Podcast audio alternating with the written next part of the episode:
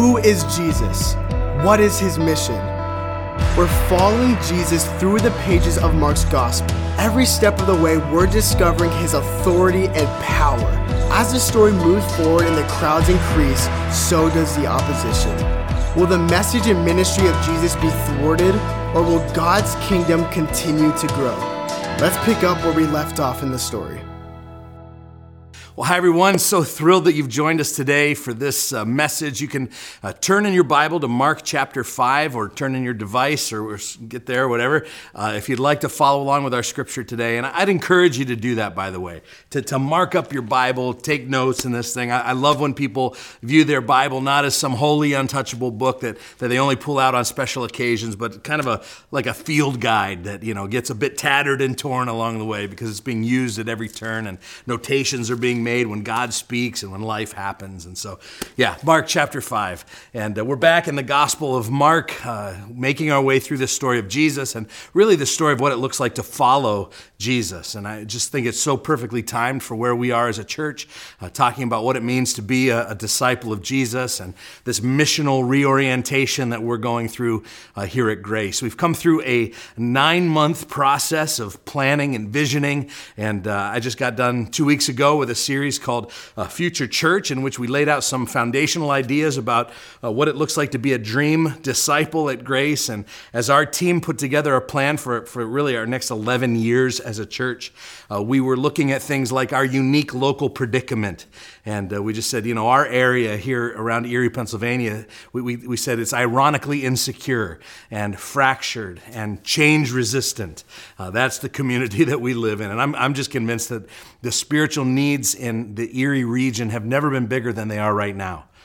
We also looked at things like, you know, how is Grace Church uniquely positioned uh, with our collective potential and really our apostolic mindset to make a wide impact in this region as we produce more and more uh, of these dream disciples of Jesus. And so I'd love for you to visit whoisgrace.com slash future church to check out some of the work that, that we've done and, and that we're going to do uh, in the, the uh, months ahead. But one of the assignments that we had as we went through this process was to choose a key passage as our main text for this whole vision frame. And the passage that we're going to walk through today is the passage that we chose Mark 5 1 to 20. I didn't preach it during the Future Church series because I knew it was coming uh, this week as we got back into Mark. And so I hope you'll consider this text uh, a kind of bridge from series to series. And you'll certainly hear much more about it in the coming months and years. Uh, but as we've noted, Mark is a remarkably pithy writer. He never puts a single word in his gospel that's not weighed and, and very important. And so he's very brief. And, and this passage we're going to today is a long passage, which means it's chock full of things uh, that I would like to comment on, but we can't look at all of it. And so I want to dial it in and, and just kind of go section by section through the passage. We're going to start in Mark chapter 5, verse 1. It says this They came to the other side of the sea to the country of the Gerasenes. Now, I want to stop right there and just get our bearings. So, last week we talked about Jesus and the calming of the storm. He and his disciples were in a boat on the Sea of Galilee, uh, and they were on the sea in the first place because back in Mark 1, Jesus said to his disciples, Let's go to the other side. He was at the height of his popularity. He and the disciples were on the, the western shore of the Sea of Galilee. The crowds had ballooned so big that he had to retreat and actually teach from the lake. They had, they had essentially crowded in so close that Jesus backpedaled into the shallow water and eventually hopped into a boat so that he could teach the crowds. Again, huge popularity, huge crowds. And then in chapter 4, verse 35, he says this loaded phrase. He says, when, when, when evening had come, he, this is Jesus, said, Let's go over to, and here's this phrase, the other side. And the other side means more than it appears to the naked eye. It's repeated again in our, our passage in 5.1. They came to the other side. And th- this phrase is a, it's a technical term, not just geographical reference. So, so they were on the west side of the sea, but the region on the eastern side represented a long and, and sordid history. So when the Israelites were first making their way into the promised land, way back in the Old Testament, Joshua 3.10 says, this is how you'll, you'll know that the living God is among you and that he will certainly drive out before you. And lists all these uh, ites, the Canaanites, the Hittites, the Hivites, the Perizzites, the, the Girgashites, the Amorites, the Jebusites, okay? And the websites and the campsites and the kitchen lights.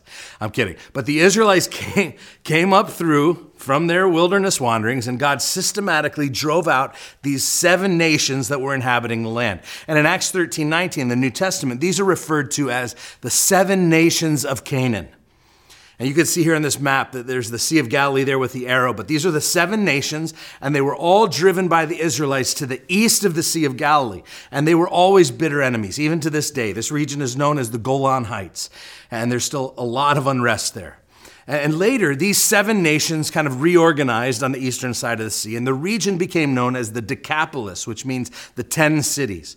And so the Decapolis was on the eastern side of the sea, and Galilee uh, was on the western side of the sea. And so the Decapolis is the other side that Jesus is referring to. And they were not just on the other side of the sea, they were on the other side of just about everything, every issue known to the Jewish people. They were polar opposites of Israel in almost every way. And so they had, instead of regular, te- they had pagan temples that were populated by cults and they exalted, you know, sexual, uh, sexual expression and violence. They practiced a pagan religion.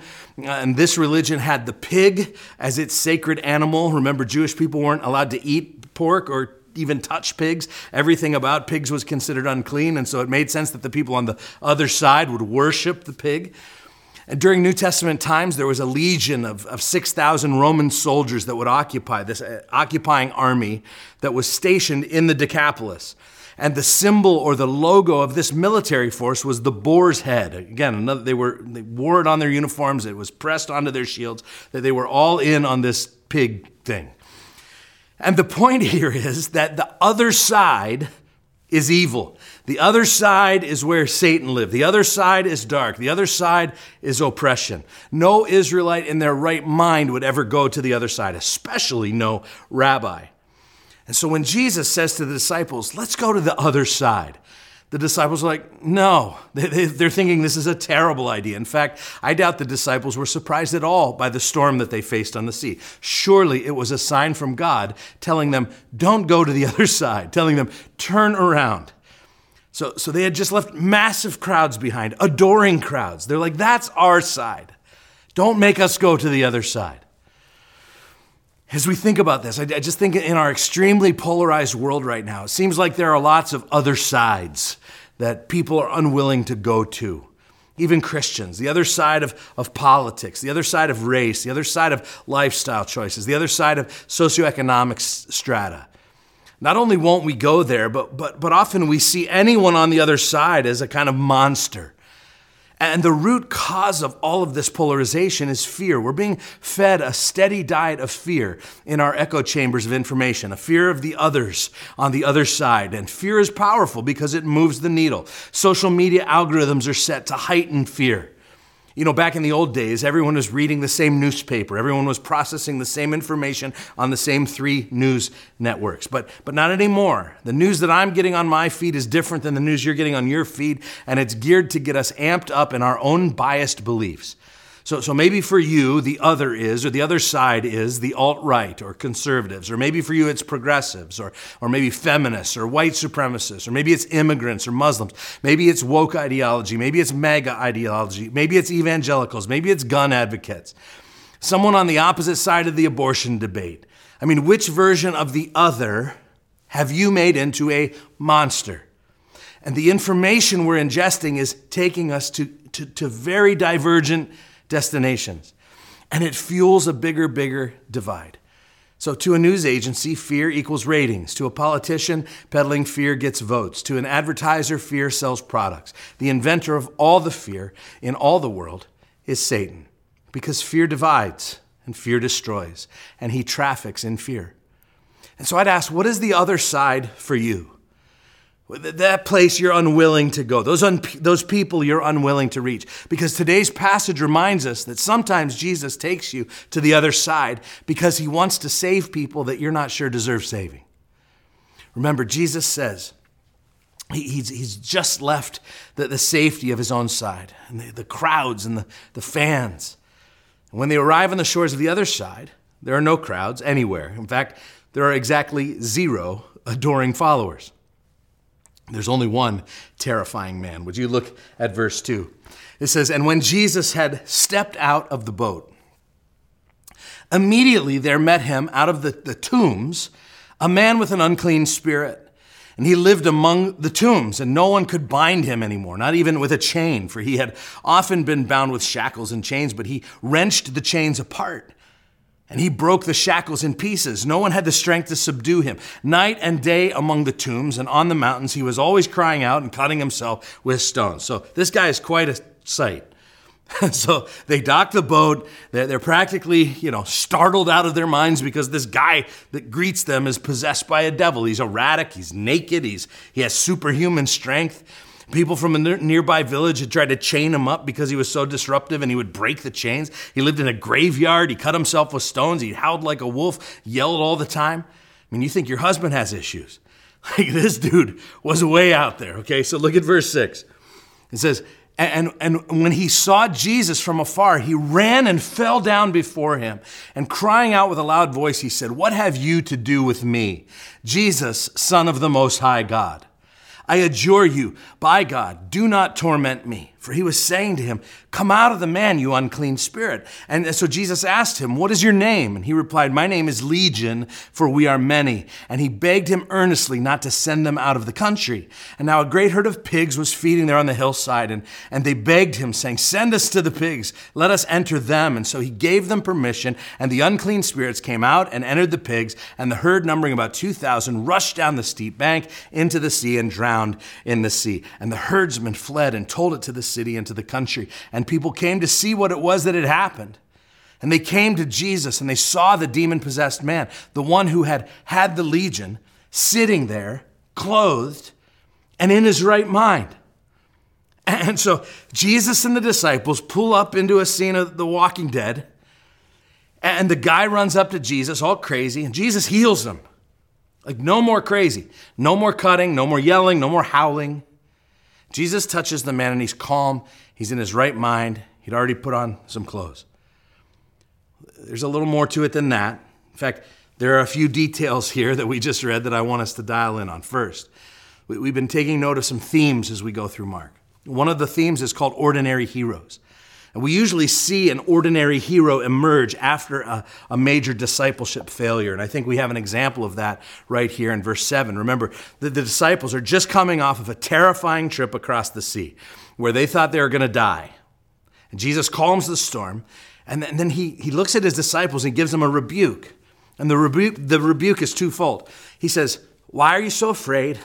And second, have you still no faith?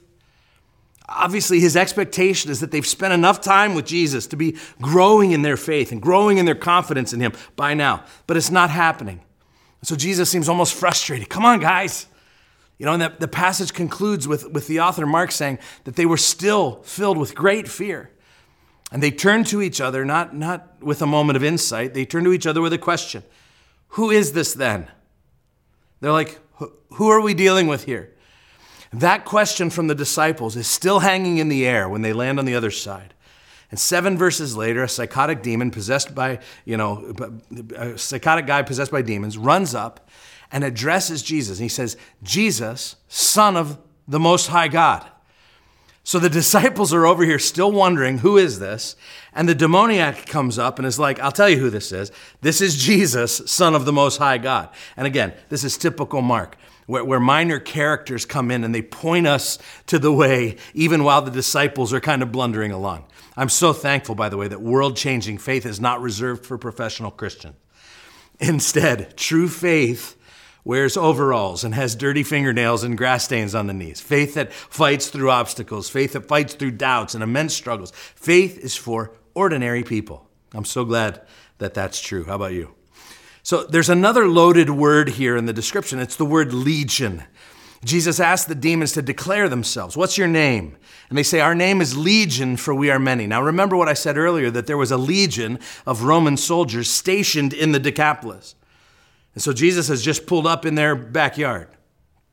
So the use of this word reminds us really of all the powers that Jesus is up against political powers, military powers, satanic powers, spiritual powers. And here's what we're supposed to take note of they're all afraid of Jesus. Mark wants us to be, to be very clear about this. Jesus is the one with all the power, He is the one who holds all the authority. All the other powers bow down to him. And so he confronts the demons possessing this man. And after some negotiation, they finally ask to be sent into a herd of animals. Anybody remember what animals they asked to be sent into? Into pigs. Now, again, this is a story dripping with imagery. Pigs were sacred to the Canaanites. They were sacred to the other side. They worshiped pigs. Pigs were also the symbol of Roman power, this legion. Again, Jesus is making a statement about his authority here. And so when the pigs go over the cliff and drown, we see Jesus, the victor. This is not just a, a picture, but it's also a preview that Jesus will win over all evil and over all darkness. He's giving us a picture of the gospel. He's already left the safety of his side and come to the other side. And pagans come running and, and marvel at his works. He, he fights through all the barriers and the storms to reach those far from God. His love is shocking. His healing is thorough and complete. His authority is unparalleled. And he's showing us what it takes to live on mission to leave the safety of your comfort zone, to extend love and mercy and grace to those who are not like you, to those who are the other on the other side. And so, after the pigs do a swan dive off the cliff, the pig herders go and they tell the townspeople what happened. And, and so the townspeople start to gather at the scene. And again, the other side is polar opposite. And so notice the reaction of the crowd to Jesus versus the crowds that he left in, in, in Galilee. I want to pick things up in verse 15. It says, And they were afraid. So these crowds, instead of being amazed, they're afraid. And those who had seen it described to them what had happened to the demon possessed man and to the pigs. And they began, look at the response, they began to beg Jesus to depart from their region. So the crazy town menace is clothed and in his right mind. They, they had tried to tame this man with chains his whole life to no avail. And so now Jesus comes and he frees him from the chains. And he frees him from the demons with one word and instead of rejoicing at his miraculous healing, they're freaked out. Instead of giving Jesus the keys to the city, they beg him to leave the region. Why? Well, I think there are two common barriers to Jesus. Don't mess with my deeply held beliefs, and don't mess with my possessions. In this case, that was the pigs. They were very valuable to this community. And because Jesus is messing with both of these things, they considered Jesus actually more threatening than the demons. And they do something heartbreaking. They ask the source of their deliverance, the source of their salvation, to please leave. And they won't be the last in history to tolerate Jesus just as long as he doesn't mess with our bottom line.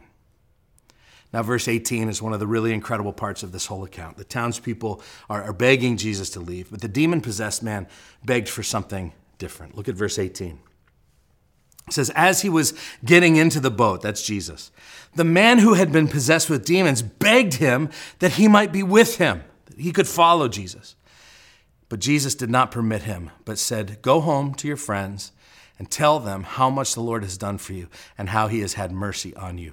And he went away and began to proclaim in the Decapolis how much Jesus had done for him, and everyone marveled. So Jesus is at this strategic crossroads. You think he should be building on momentum. Come on, Jesus, don't you know leadership principle? He should be bringing in new recruits right now. He should be taking new territories.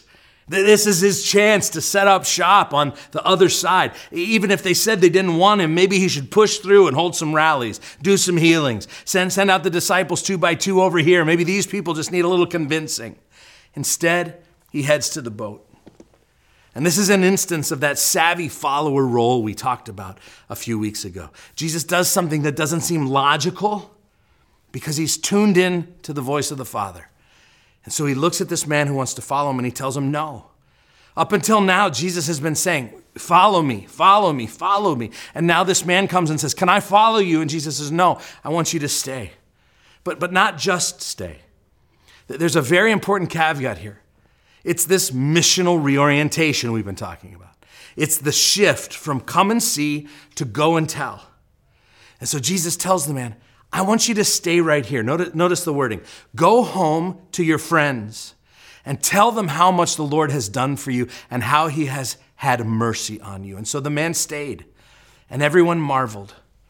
And there's actually much more to the story than that, but I'm going to come back to that in just a, just a quick moment here. But first, I want to pause and I just want to reflect on some truths from this passage.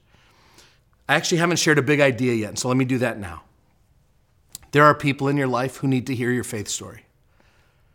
Our, our new mission statement says it this way we're, we're following Jesus as we live out God's story every day, everywhere. Sometimes living out God's story involves telling it. And so here you are in 2024 in Erie, PA, or Harbor Creek, PA, or wherever you may be watching from today. And if you're a follower of Jesus, you have a faith story to tell. God put you where you are for a reason.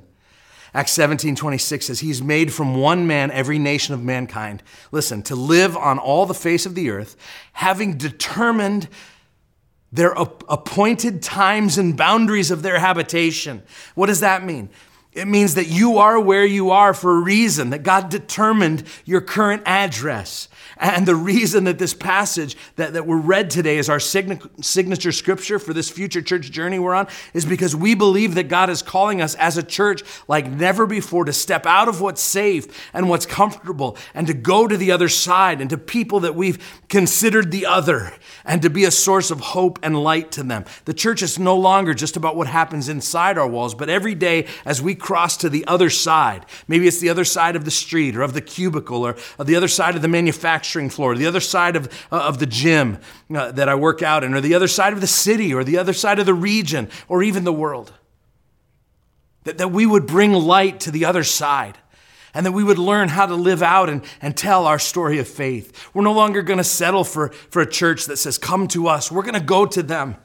The finish line of discipleship doesn't end inside the walls of the church, but extends outside to where you live and where you work and where you play. And a whole bunch of methods have been used through history to spread the story of Jesus. Not all of them good, by the way. But there have been revivals and there have been crusades and there have been door to door evangelism. There's been sandwich boards on the street corners and there have been guys with microphones on sidewalks and there have been televangelists. But there's a better way. And Jesus introduced it, and the apostles practiced it. In the first decade of its existence, did you know that the church grew from 120 people in Acts 1 to, to 20,000 people in Jerusalem alone? That represented 40% of the population in a generation. By 350 AD, there were 32 million Christians in the world. Half of the Roman Empire was Christian. How did this happen? Was it mass conversions? Was it the miracles? Was it radical teachings? Was it the doctrines? No, none of the above. Instead, God has always used this method existing networks of people, person to person discipleship, contagious relationships. That is, Christians telling others in their circle of influence about the hope of Jesus. Did you know that a caring Christian friend, caring Christian neighbor, coworker, family member is the single most important factor in seeing another person come to a living faith in Jesus? And Jesus knew the importance of these contagious relationships. He, he used this networking. When, when he was choosing his disciples, he recruited Andrew. You can read about it. Andrew went and got his brother Simon. He said, Simon, we found the Messiah. You got to come see him. Jesus recruited Philip. Philip went and told Nathanael. He said, Let's go. We're going to go follow Jesus. He worked these person to person existing networks. One person told their story to another. He used this method to reach whole cities. Remember the woman at the, at, at the well in John chapter 4. Jesus has this beautiful, uh, albeit uncomfortable, conversation with her. But in the end, he, he says, I'm the living water. And so John 4:28 says, this incredible passage says, Then leaving her water jar, the woman went back to the town and said to the people, Come see a man who told me everything I ever did. And listen to this part. Could this be the Christ? Like she's not even sure yet. She's still wondering herself. She's not making statements, she's asking questions, but she simply tells her story. And then you go down into verse 39, it says, Many of the Samaritans believed in him because of the word of the woman who testified. She wasn't a gifted orator. She, she, wasn't even particularly spiritual. In fact, she was an outcast. She'd been married a bunch of times, but her story changed a whole village. What's happening here? The ways and works of Jesus is spreading through existing social networks. The truth is, we invite people to things that are important to us special family celebrations, kids' recitals, award ceremonies, weddings, baby showers. We're like, hey, friends and family, come to this thing, come see this thing that's really important to me. Let me ask you, where does your life in Christ fall on the importance scale? Are you winsomely inviting people to check out your faith story? Let, let me share three reflections from today's text about the other side. So, when Jesus redeems your life, you have a story to tell. Now, notice that Jesus didn't let that demon possessed man come with him because his strategy was, and it still is, to use one story to reach many others. In Acts 1 8, remember, Jesus says, Now you're my witnesses in Jerusalem, Judea, Samaria, the ends of the earth. You're my witnesses. You're my storytellers. Your story with God matters. God has done things in your life so he can speak hope through you to others. That the day you met Jesus, he began writing a new story in your life. Your old story of sin and pain and fear and anxiety and self indulgence and pride and greed and anger and rage, that story got replaced and, and, and, and written with a new one a, a story of love and forgiveness and faith and courage and holiness. And so it's your job to hold that story, to steward that story well.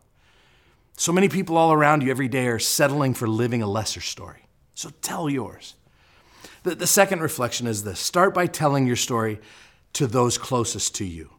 You don't have to go door to door, you don't have to hand out stuff on a street corner or in an airport. In verse 19, Jesus told the man, Go home to your people. That literally means go to your own. There are people in your life that you are perfectly positioned to reach. The spread of the gospel doesn't take mass marketing schemes. It doesn't take Super Bowl ads.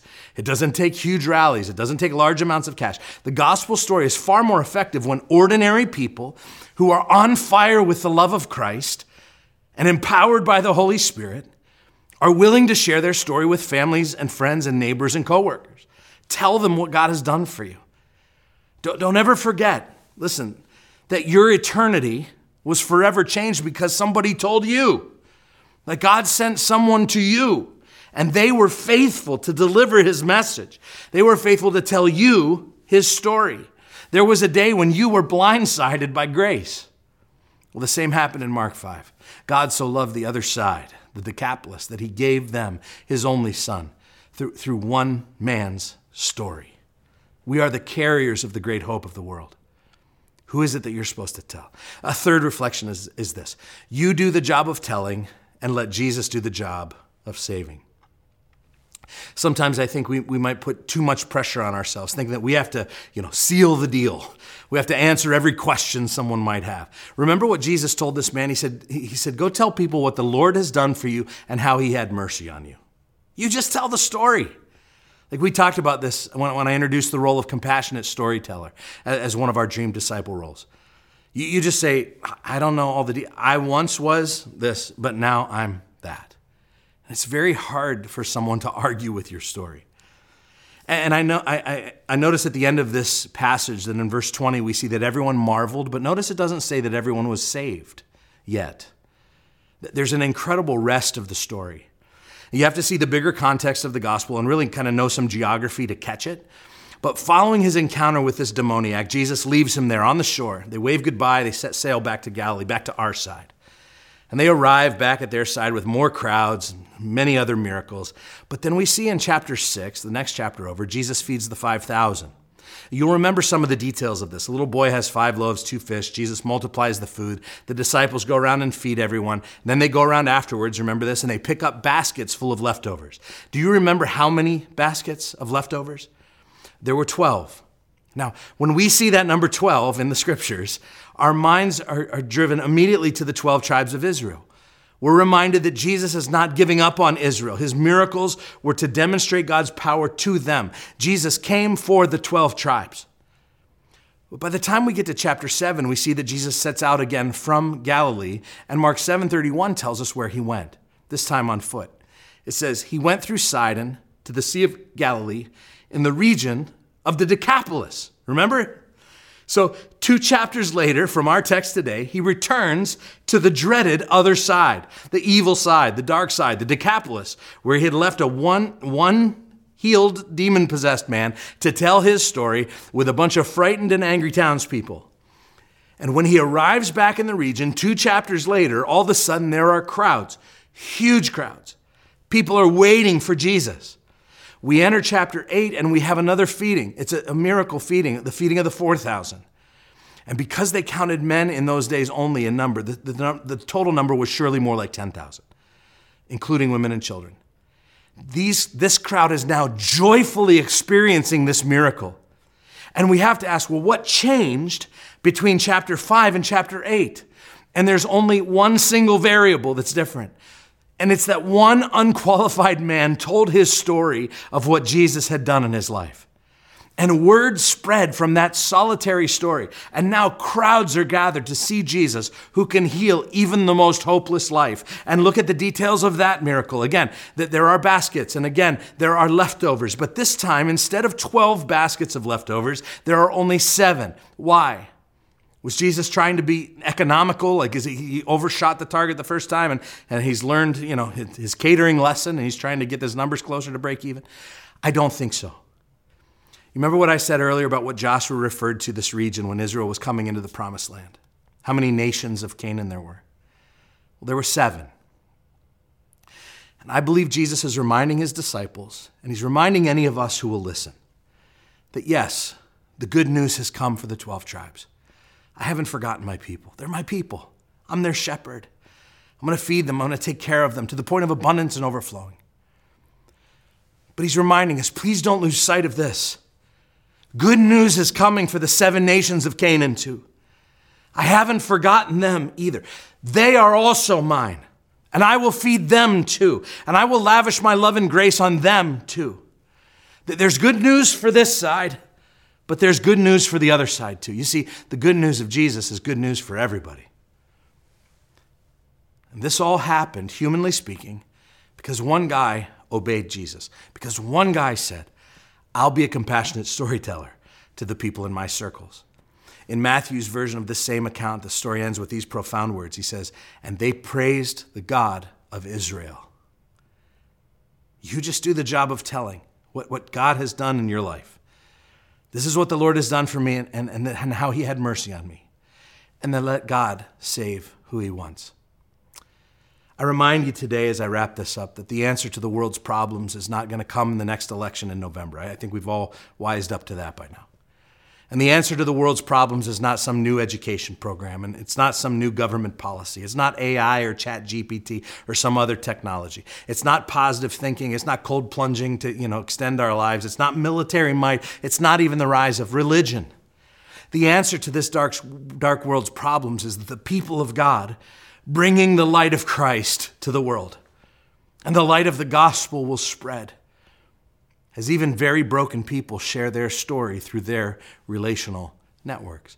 As ordinary heroes go to the other side, maybe the other side of the street, maybe the other side of the lunchroom, maybe the other side of the shop floor, maybe the other side of the break room, maybe the other side of the world, and tell their story of faith. The mission of the church is not to make sure that we stay nice and safe while the rest of the world goes to hell. The mission of the church is to locate as many people who haven't yet tasted the love and grace of the living God and provide them with an opportunity to respond to his love through the gospel. Jesus died for our sins, and he was buried. And on the third day, he rose again, so that all who call on his name to receive grace will be saved. There are people in your life who need to hear that story let me share a next step with you. I want to call, I want you to call to mind a couple of lists. A few weeks ago, we introduced a tool to you called My Mission Field. We asked you to think about all of your circles of influence and then identify three names of people who need an intentional friend. Last fall, and we just revisited it again, we invited you to identify and, and pray for your eight closest neighbors and a Pray for Eight initiative. And I'd ask you today is there one person on either one of those lists that the Holy Spirit has been bringing to your mind to share your story. Maybe at the very least, they, they may respond to an invitation to join you for Easter services in a few weeks. So, so, would you call to mind one face and one name from one of those lists? And would you just take a minute and pray for them right now? And I, I'd encourage you to pray in two directions. Pray for two things. One, that their heart would be open to the work of God in their life. And two, that God would open the door for your story or, or for an invitation to Easter. Would you take a moment and pray for them right now? I love you guys.